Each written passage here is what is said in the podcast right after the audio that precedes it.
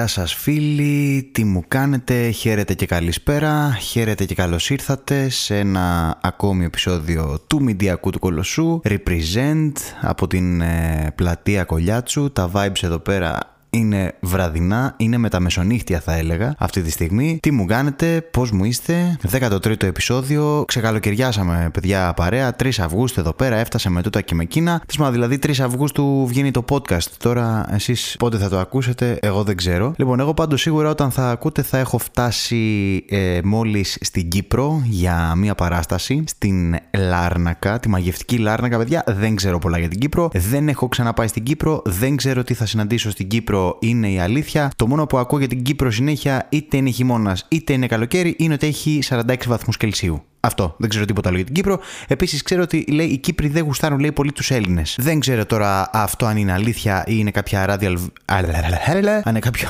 κάποια ράδιο αρβίλα ή κάποιο ψέμα. Θα δείξει, θα κόψω βλέμματα, θα δω λίγο κινήσεις, θα μπαίνω μέσα στα μαγαζιά. Αυτό θα κάνω. Θα μπαίνω μέσα στα μαγαζιά και θα φωνάζω Είμαι Έλληνας. Να δω τι θα κάνουν. Κοίτα, βασικά αυτό αν το κάνεις εδώ πέρα στην Ελλάδα, δεν μπορεί να σου πούνε μπράβο παλικάρι μου να σκεράσουμε ένα καφέ, να σου κάνουμε. Τέλος πάντων, θα, θα πάω εκεί πέρα τώρα ένα τετραημεράκι. Πόσο χάλια μπορεί να είναι, ξέρω εγώ. Ξέρω εγώ, δεν ξέρω. Παιδιά, θα είμαι ειλικρινής και θα πω ότι και να μην πάω ποτέ μου στην Κύπρο, δεν θα λυπηθεί και ιδιαίτερα. Φεστιβάλ Σαρδάμ σήμερα ο Μηδιακό Κολοσσός. Λοιπόν, τι έλεγα, έλεγα ότι δεν θα λυπηθώ και ιδιαίτερα. Κάπως σε παιδάκι μου, ξέρω εγώ, αν δεν πάω ποτέ μου στην Κύπρο. Κάπως έτσι δεν μπορώ να πω ότι την έχω πολύ υπολογίσει ξέρω στη συνείδησή μου σαν, σαν χώρα, δεν ξέρω τώρα. Αν και ξέρω κάποιους Κύπριους συναδέλφους και οι περισσότεροι, ρε παιδί μου, είναι εντάξει, είναι και γαμώ τα παιδιά συμπαθητική ε, άπειρα. Ε, Παρ' όλα αυτά δεν ξέρω. Η Κύπρος κάπως έχω στο μυαλό μου ότι είναι κάπως ένα μέρος έτσι απλά για να γεννιούνται αυτοί οι άνθρωποι που είναι και γαμώ τα παιδιά, ξέρω εγώ, αλλά για να έρχονται στην Ελλάδα μετά να κάνουν δουλειά. Τουλάχιστον για τους καλλιτέχνες. Δεν ξέρω τώρα μετά τι γίνεται. Ωραία, και μετά από αυτό το ρατσιστικό παραλήρημα για την Κύπρο θα επικεντρωθώ παραδόξως σε έναν Κύπριο καλλιτέχνη. Και γιατί λέω παραδόξως, λοιπόν τώρα τι γίνεται, παιδιά. Εγώ ως ηθοποιός,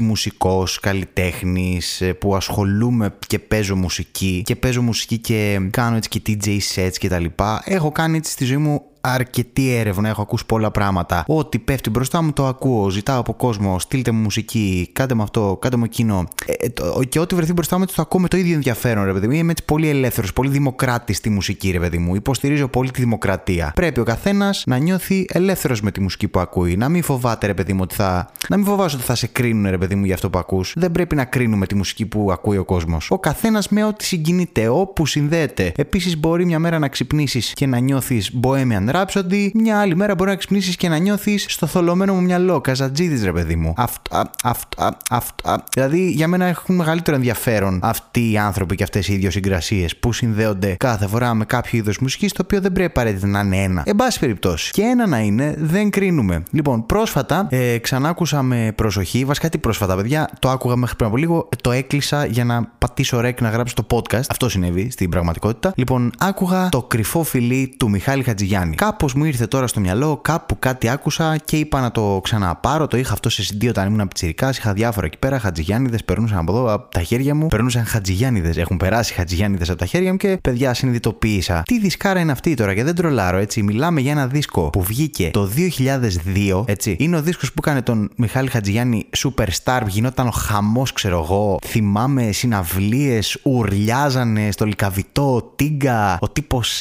είχε μαζέψει όλα τα λεφτά του κόσμου, έκανε διαφημίσεις Κοσμοτέ, τα τραγούδια του ήταν από. Όχι Κοσμοτέ, Vodafone. Μετά πήγε και στην Κοσμοτέ, μετά πήγε και στην Τελεστέτ, μετά Team, μετά Wind, μετά Nova, μετά δεν ξέρω αυτή η εταιρεία. Ε, και πώς να μην κάνει χαμό, ας πούμε. Δεν ξέρω αν έχετε ακούσει αυτό το δίσκο προσεκτικά. Αν δεν το έχετε, κάντε το σας παρακαλώ. Ο δίσκος έχει 13 κομμάτια. Τα 8 από αυτά είναι ασύλληπτα hits της εποχής και στέκονται έτσι ξεχωριστά μόνα τους σαν single. Έτσι. 8 στα 13 κομμάτια, το ξαναλέω. Το songwriting είναι καταπληκτικό. Δεν ξέρω τι είχε πάθει αυτός εκείνη την περίοδο και έγραφε αυτά τα πράγματα. Είναι, περί... είναι κάτσι, ρε παιδί μου. Είναι, είναι πολύ πιασάρι. Είναι αυτό που πρέπει πρέπει, η στίχη είναι κουμπωμένη άψογα. Είχε αυτή την τύπησα την Ελεάνα, τη Βραχάλη, πώς τη λέγανε. Συνεργαζόντουσαν, ήξερε αυτή την αγράψει, ήξερε πώς να τα κουμπώσει αυτός. Η παραγωγή είναι στο Θεό, πώς να μην χιτάρει αυτό το πράγμα. Και μπείτε να ακούσετε τώρα παραγωγή και μίξη και τα λοιπά για 2002, έτσι. Και τώρα μιλάμε η σωστή εποχή. Είναι 2002, η χώρα ήδη βάδιζε σε αυτό το απίστευτο ψέμα της ευημερία των Ολυμπιακών Αγώνων, του Euro, της Eurovision. Ήταν ρε παιδί μου όλα hype ας πούμε. Ήταν όλα στο Θεό. Ο Σάκης Ρουβάς ήδη είχε αρχίσει λίγο να παλιώνει, λίγο να μεστώνει. Ήταν κάτι διαφορετικό, είχε χάσει την αρχική του έγκλη ο Σάκης Ρουβάς. Οπότε ήρθε η χώρα και σου λέει: Εμείς θέλουμε τώρα έναν καινούριο pop star, ρε παιδί μου. Αλλά κάπως επειδή έχουν αλλάξει τα πράγματα, πρέπει να ταυτίζεται λίγο η νεολαία με λίγο πιο sentimental τρόπο. Δεν ξέρω αν το καταλαβαίνετε. Ε, νομίζω λοιπόν ότι η ελληνική αγορά βρήκε στο πρόσωπο του Μιχάλη Χατζηγιάννη τον pop star που είχε ανάγκη και πώς να μην γίνει δηλαδή με αυτό το δίσκο. Δηλαδή πραγματικά ψάξτε τον λίγο, ακούστε, θα καταλάβετε τι εννοώ. Ο στίχος. Ο στίχος. Καλά. Ό,τι να είναι εντάξει, σήμερα και σήμερα καταπληκτικά. Καλοκαιρινός μηντιακό κολοσσό. Αυτό είναι. Ο δίσκος είναι, είναι ρε παιδί μου, στέκεται πολύ άνετα ακόμη και σήμερα σε σχέση με τι μουσικές βγαίνουν, έτσι. Παρ' όλα αυτά, βέβαια, επειδή σε αυτή τη χώρα ότι έχει πέρασει, πολύ πέρασε έτσι στην πιτσιρικαρία και στα παιδάκια, κάπως αυτόματα βαφτίζεται ευτελές κτλ. Δεν ξέρω, χάνει κάπως την καλλιτεχνική του αξία. Δεν ξέρω πώς γίνεται αυτό. Ή αν γίνεται όσο καιρό είναι τα πράγματα εν θερμό και μετά κάπως. Δεν ξέρω. Ο Μιχάλης Χατζηγιάννης κάπως μετακινήθηκε στη συνείδηση του κόσμου σιγά σιγά και ενώ περνούσαν τα χρόνια πήρε έτσι και μία λίγο πιο trash διάσταση, δεν ξέρω, μέχρι που εξαφανίστηκε τώρα τελείως. Δεν, δεν κάνει τίποτα, ξέρω, δεν ξέρω τι κάνει. Δεν ξέρω, Μιχάλη, αν ακούς, ο δίσκος αυτός τα έσπαγε bro μου, ήταν ε, καταπληκτικός. Τώρα που το σκέφτομαι, είναι αυτό ρε παιδί μου που λες, μήπως δεν άλλαξε ο Μιχάλης Χατζηγιάννης, αλλά μεγάλωσα εγώ. Ε; Πώς είναι αυτό, είναι αυτό ότι δεν ήταν τα κρουασάν μεγάλα όταν ήμασταν μικροί. Εμείς μεγαλώσαμε. Και κάτι τέτοια που λένε. Τέλος πάντων, κάνω αυτό το σχόλιο σε αυτό το podcast για αυτόν τον δίσκο, γιατί σκέφτομαι ότι γιατί να μην το πεις, δεν καταλαβαίνω τι ταμπού είναι αυτό. Είναι καλό, καλό είναι κάπως να μην δαιμονοποιούμε την pop κουλτούρα, παιδιά και το mainstream, γιατί ξεχνάμε κάτι πάρα πολύ σημαντικό, ότι για να γίνει κάτι pop, κλισέ και, και all time classic σημαίνει ένα πράγμα. Ότι έχει μονομαχήσει με το χρόνο, έχει κονταροχτύπηθει και έχει νικήσει. Και όχι μόνο μία, αλλά πολλές φορές, ειδικά στη μουσική, πρέπει να το θυμόμαστε αυτό για όλα τα μουσικά είδη. Τραγούδια, μπάντες, καλλιτέχνες που ακούμε. Είναι διάφορα πράγματα που ακούμε, ας πούμε, διάφορα τραγούδια από τότε που θυμόμαστε τον εαυτό μας. Γιατί τα ακούγε ο κόσμος τότε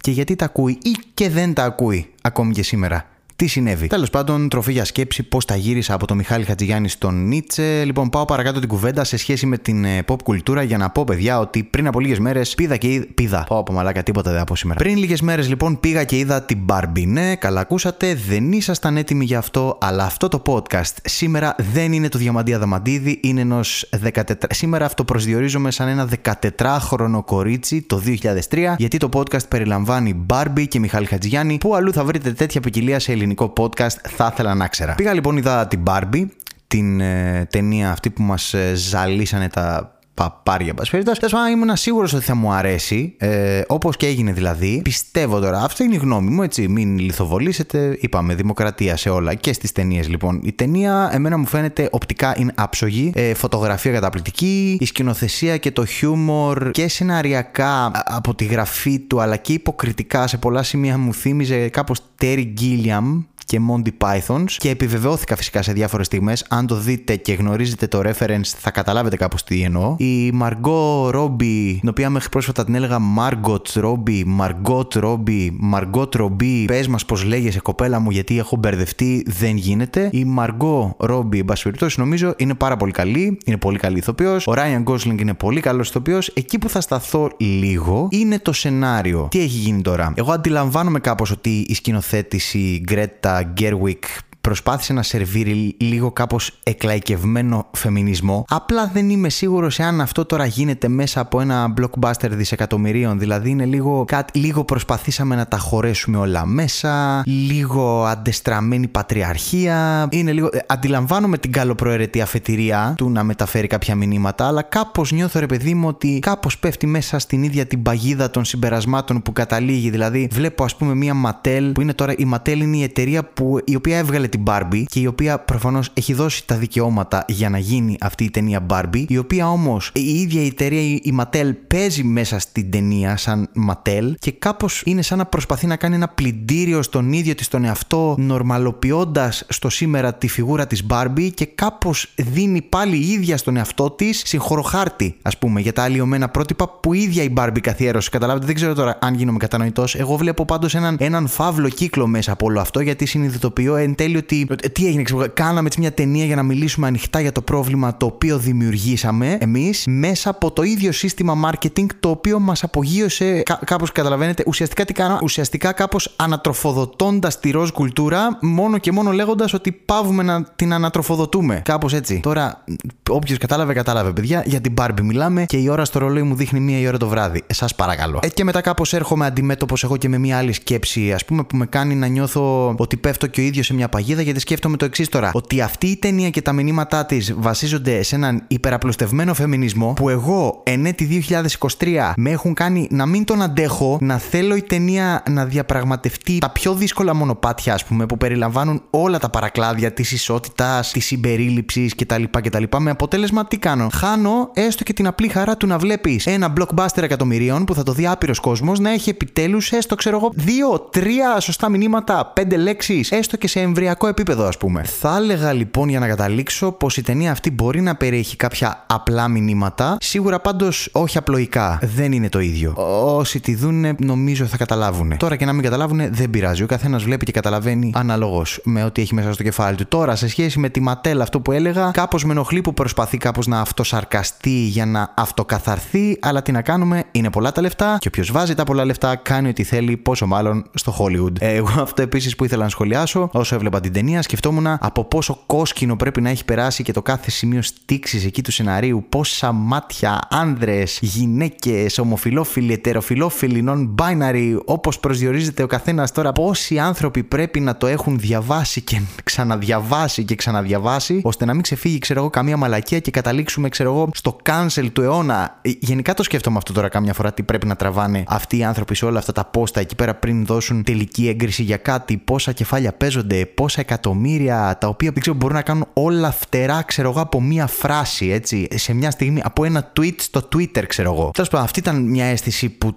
την ένιωθα εγώ νομίζω κάπως βλέποντας την ταινία που Εντάξει, κάπως εγώ είμαι πάνω από τον μεσοθεατή, οπότε όλα καλά, κανένα πρόβλημα. Νομίζω είναι μια ταινία που μπορούμε να τη δούμε όλοι άφοβα, να γελάσουμε, να φάμε το popcornάκι μας και μετά να πάμε για ποτάκια ή σπιτάκι, αναλόγως πόσο μπάρμπας είναι ο καθένας. Εγώ, ας πούμε, που είμαι πολύ μπάρμπας, πήγα σπιτάκι μου, ερκοντισιονάκι κατευθείαν. Τι θυμήθηκα τώρα το ερκοντισιονάκι που το στερούμε αυτή τη στιγμή για να σας μιλήσω. Είπα Twitter τώρα και είχα σημειωμένο κάπως εδώ να, να σχολιάσω. Δεν ήξερα λοιπόν ότι ο Elon Musk λέει έκανε το Twitter X. Το έκανε λέει X. Καταρχάς, τι είναι, ας πούμε; Τι είναι, είναι ο, το μόνο X, X είναι ο δίσκος της Αναβίση. Ανασβήση. Ναι, νομίζω, νομίζω δεν είχε βγάλει ένα δίσκο που λεγόταν Χ, X. Δεν ξέρω. Τέλος πάντων, δεν ε, πολύ χρησιμοποιούσα το Twitter έτσι που και που έμπαινα να δω και κανένα τρεντάρισμα. Ε, ξέρω εγώ τι γίνεται, κανένα hashtag και αυτά. Τώρα μετά από αυτό μου φαίνεται θα το διαγράψω κιόλας. Δηλαδή, δεν ξέρω τι, τι έξτρε μαλάκι. Δηλαδή, υπάρχει περίπτωση τώρα να το πει ποτέ κάποιος έτσι, ρε παιδιά. Δηλαδή, θα πρέπει να γεράσει και να πεθάνει όλη αυτή η γενιά ανθρώπων που το ξέρουν και το ξέρουμε έτσι Twitter ας πούμε και τα παιδιά που θα γεννηθούν σήμερα μπορεί ίσως να το πούνε αυτά κάποια στιγμή ex που και αυτά θα ακούν ιστορίες από τον παππού και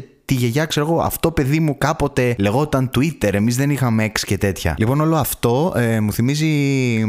Μου έφερε ένα συνειρμό, μου θυμίζει όλη αυτή τη φάση σαν κάποιους κεντρικούς δρόμους, ρε παιδί μου, που έχουν κάπως εγκαθιδρυθεί στη συνολική μνήμη με ένα, με ένα συγκεκριμένο όνομα και σκάει σε κάποια φάση μια κυβέρνηση, ξέρω εγώ, ένας δήμαρχος, κάτι εκεί πέρα, κάποιοι καμένοι και θέλουν να κάνουν κάποιες χάρες εκεί, θέλουν να γλύψουν κάποιον, δεν ξέρω, και αλλάζουν τα ονόματα στους δρόμους. Ξέρω εγώ, η Πατησίων, ξέρω εγώ, 28 Οκτωβρίου. Ε, ποια είναι η. Εγώ ήρθα, ας πούμε, εδώ στην Αθήνα, εκεί πραγματικά η Πατησίων. OK, okay, μαθαίνω την Πατησίων. Έρχεται μετά 28 Οκτωβρίου. Ποια είναι 28 Οκτωβρίου; Αυτή η Πατησίων, ρε Μαλάκα. Ε, κάτσε ρε Μαλάκα, είναι η Πατησίων ή 28 Οκτωβρίου; Ή ξέρω εγώ, είναι ένας δρόμος στη Θεσσαλονίκη που λέγεται ε, Αλεξάνδρου Σβώλου. Λοιπόν, παιδιά, από τότε που είμαι βρέφος, θυμάμαι τη μητέρα μου να τον λέει τον δρόμο Πρίγκιπος Νικολάου. Η Πρίγκιπος Νικολάου. Και να μα φάσει πια; Η Πρίγκιπος Νικολάου. Ε, η Αλεξάνδρου Σβώλου. Ναι, γιατί μαμά τον λες έτσι τον δρόμο; Μα έτσι λεγόταν τόσα χρόνια, παιδί μου, εγώ έτσι τον ξέρω, έτσι τον έχω μάθει. Και τι να της πεις τώρα, να της πεις ότι έχει άδικο; Όχι, δίκιο έχει. Α, αυτό σας λέω δηλαδή. Θα το λέμε εμείς Twitter και θα μας λένε τα παιδιά μας. Ποιο Twitter, ρε μπαμπά; Είναι X πλέον. For fuck's sake. Λοιπόν, τι τον αλλάξατε τον δρόμο δηλαδή, ας πούμε; Εντάξει, καταργήθηκε η Βασιλεία, ξέρω εγώ, και αλλά τι σας πήρε τώρα δρόμος; Λοιπόν, όχι, κάθισα και έψαξα λοιπόν και είδα λοιπόν, κάτσε να σας διαβάσω, τι βρήκα. Ο Αλέξανδρος Σβόλος γεννήθηκε στο Κρούσοβο το 1892 και πέθανε στην Αθήνα στις 22 Φεβρουαρίου του 1956. Ήταν, λέει, Έλληνας διαπρεπής νομικός και πολιτικός. Wikipedia είναι αυτό, έτσι μην φανταστείτε. Κατά την περίοδο της κατοχής διατέλεσε διατέλεσε πρόεδρος εντός εισαγωγικών και μέσα σε παρένθεση. Πώς γίνεται αυτό, δηλαδή είναι πάρα πολύ. Αυτό, πρωθυπουργός λέει της πολιτική. Έτσι, α, έτσι θα μπορεί να είναι και, και ο Κυριάκος Μητσοτάκης. Εντός εισαγωγικών, μέσα σε παρένθεση, μέσα σε αγγείλες, μέσα στον κόλο μου. Τέλος πάντων, λέει εδώ, διατέλεσε πρόεδρος της Πολιτικής Επιτροπής Εθνικής Απελευθέρωσης, λέει, γνωστής και ως κυβέρνησης του βουνού. Υπέστη διώξεις και εξορίες λόγω των αριστερών πεπιθήσεών του. Έτσι, λοιπόν, βλέπετε, στα λόγια μου ερχόμαστε. Λεγόταν ο δρόμος πρίγκιπο Νικολάου, έπεσε η Βασιλεία, ορίστε όνομα αριστερού ο δρόμος. Καταλάβατε τι έγινε. Εγώ θα πρότεινα να τον αλλάξετε από τώρα τον δρόμο με τις μαλακίε που έχετε πάει και έχετε ψηφίσει. Πείτε τον το δρόμο κατευθείαν, ξέρω εγώ, Άδων Γεωργιάδη. Πείτε τον Μάκη Βορύδη το δρόμο. Πείτε τον Αδόλφο Χίτλερ το δρόμο να ησυχάσουμε. Έτσι. Ήρθε λοιπόν ο άλλος και σου λέει τώρα τι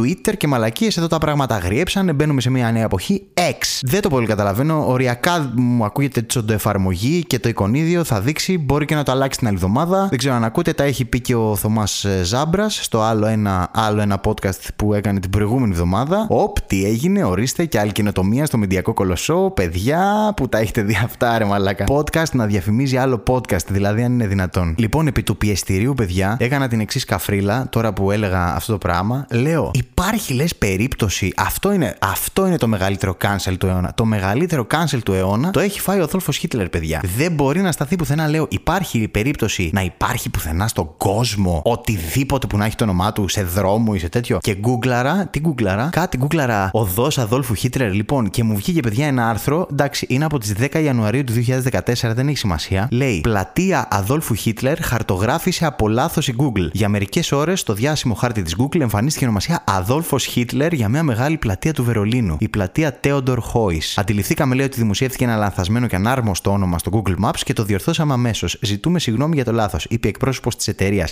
Για να καταλάβετε πόσο λοιπόν κοινωνικά κρυβόμαστε πίσω από το δάχτυλό μας, το θέμα είναι η ονομασία, καταλαβέ. Το θέμα δεν είναι ότι γενικά στην Ευρώπη και στον κόσμο οι ακροδεξιές κυβερνήσεις ανεβαίνουν σιγά σιγά. Το θέμα είναι να μην ονομάσουμε μια πλατεία Αδόλφος Χίτλερ, να μην μπορούμε να γράψουμε. Εγώ δεν ξέρω καν τι θα, τι θα γίνει με αυτό το podcast εδώ που έχω πει τόσες φορές τη λέξη. Δηλαδή, πόσο αλγόριθμος θα το ρίξει τα τάρταρα. Παιδιά της προάλλης έπαθα το εξής, πάλι με το Instagram θα τα βάλω. Ανέβαζα μια φωτογραφία μου, κάπου έβγαλα μια selfie και ήμουνα μέσα στο, στο τρόλεϊ, πήγαινα σπίτι και μαλακιζόμουν και ανεβάζω μια φωτογραφία και φορούσα ένα, ένα πουκαμισάκι το οποίο είχε κάποια σχέδια έτσι, ένα λουλουδάκι ξέρω εγώ κτλ. Είχα και το μουστάκι. Α, λέω, αλλά πώς είμαι έτσι, αν έμπορο ναρκωτικών με χαχαχά και γράφω ε, σαν caption εκεί πέρα, ξέρω εγώ στο story, Public Transport Escobar, κάτι τέτοιο. Παιδιά, σε το πολύ 5 ώρες το Instagram μου κατέβασε τη φωτογραφία γιατί πάω λέει ε, against the violations δεν ξέρω και αυτά ε, ε, ενάντια στην πολιτική του Instagram ότι ανεβάζω λέει και προωθώ λόγω μίσους και απαγορευμένα πράγματα και λέω ότι γιατί ας πούμε και μου έχει κάνει μου έχει περιορίσει και το λογαριασμό και αυτό συνέβη επειδή έγραψα τη λέξη Escobar επειδή ήταν λέει έμπορος ναρκωτικών και έγραψα τη λέξη Escobar στο story μου και μου το μπλόκαρε το story μου το Instagram Instagram. Instagram, ξέρεις. Δεν χρειάζεται να το ξαναπώ. Λοιπόν, τώρα δεν ξέρω τι θα γίνει με το Spotify εδώ πέρα. Το κράξα και όλο στο Spotify στο προηγούμενο επεισόδιο. Λέω για τον Αδόλφο Χίτλερ εδώ σε αυτό το επεισόδιο. Τη γαμίσαμε, παιδιά. Λοιπόν, τέλος πάντων, κάπου εδώ πρέπει να χαιρετηθούμε τώρα μετά από όλο αυτό, παιδιά. Πρέπει να σας χαιρετήσω διότι είναι ε, αργά βράδυ Τετάρτης. Το podcast θα βγει Πέμπτη. Όμως ταυτόχρονα εγώ Πέμπτη, 7 η ώρα το πρωί, πρέπει να φύγω από το σπίτι για να πάω στο αεροδρόμιο να πετάξω. Και δεν έχω κάνει όχι βαλίτσα δεν έχω ιδέα ποιος είμαι αυτή τη στιγμή, τι να κάνω, πώς να, τι να πάρω μαζί μου. Δεν μπορώ να κουβαλήσω και πολλά πράγματα. Εν τω μεταξύ, δεν ξέρω να το παθαίνετε. Εγώ το παθαίνω αυτό όποτε είναι να ταξιδέψω. Για κάποιο λόγο βγάζω όλα μου τα βρακιά και όλες μου τις κάλτσες και τις παίρνω μαζί μου. Είτε θα πάω για δύο μήνες, είτε θα πάω κάπου για 14 ώρες, θα πάρω αυτά μαζί μου. Λες, γιατί δεν ξέρω μια ανασφάλεια μέσα μου, τύπου μη γίνει κάτι και χρειαστώ καθαρό βρακί, χρειαστώ καθαρές κάλτσες. Τι να γίνει, ας πούμε. Τι να γίνει, να κάτσουν 10 έκτακτες παρτούζες. Και πάλι θες 10 βρακιά. Δεν θες 30 διαμαντή βρακιά. Εν πάση περιπτώσει, που λέει ο λόγος. Τα παίρνω όλα μαζί μου, πετάω εκεί 5 μπλουζ για αυτά. Γενικά κάπως δεν ξέρω να κάνω πράγματα. Ε, και επειδή δεν ξέρω να κάνω πράγματα, είμαι σε φάση, ωραία, θα πάρω όλη μου την τουλάπα μαζί για να την έχω εκεί πέρα. Τέλος πάντων, δεν έχει καν νόημα αυτό που λέω. Ε, αυτό που ξέρω είναι ότι σίγουρα με έχει σώσει ο περιορισμός στα ML, στα αεροδρόμια που έχουν, γιατί δεν θα έχω τώρα να σκεφτώ αφρόλουτρα, αντιλιακάκια, σκατάκια. Δεν θα πάρω τίποτα τίποτα, δεν με νοιάζει. Θα βρω, θα τα αγοράσω όλα εκεί. Θα ξεκινήσω μια νέα ζωή εκεί στη Λάρνακα. Θα νοικιάσω και ένα σπίτι και μη σου πω, μη πάρω ούτε βρα. Δηλαδή, αγοράσω από την αρχή τα πάντα εκεί πέρα. Κατέβω με την ταυτότητά μου στα δόντια στη Λάρνακα. Θα το σκεφτώ πάρα πολύ σοβαρά. Αυτά μόνο και μόνο επειδή βαριέμαι να φτιάξω πράγματα. Λοιπόν, κάπου εδώ τώρα θα σας χαιρετήσω γιατί φτιάξω δεν φτιάξω πράγματα. Πρέπει να ανοίξω το air condition και τον ανεμιστήρα γιατί θα πεθάνω. Αυτός ο μηντιακό ο, ο κολοσσός έφτασε στο τέλος του. Θα τα πούμε την επόμενη εβδομάδα. Στο ενδιάμεσο, ξέρετε, μπείτε στο Instagram, μπείτε στο Twitter, πατήστε InnerD Official ή Μάτια Αδαμαντίδης, βρείτε με, ακολουθήστε με να μαθαίνετε εκεί πέρα τι σκατά γίνεται. Ε, καλά, αν θέλετε μπορείτε και να μην το κάνετε. Δεν θα σας παρεξηγήσω. Δηλαδή, εγώ δεν είμαι σίγουρος αν θα το έκανα. Αν άκουγα δηλαδή κάποιον και μου έλεγε αυτό το πράγμα στο podcast του, ενώ πιο πριν έχει πει για Μιχάλη Χατζηγιάννη, Μπάρμπι και Χίτλερ, αν μετά μου έλεγε ακολούθησε με, δεν είμαι σίγουρος αν θα τον ακολουθούσα. Ή μπορεί και να τον ακολουθούσα. Αλλά εγώ είμαι εγώ, εσείς είστε εσείς, κάντε ό,τι καταλαβαίνετε. Λοιπόν, αυτά πάω. Γεια.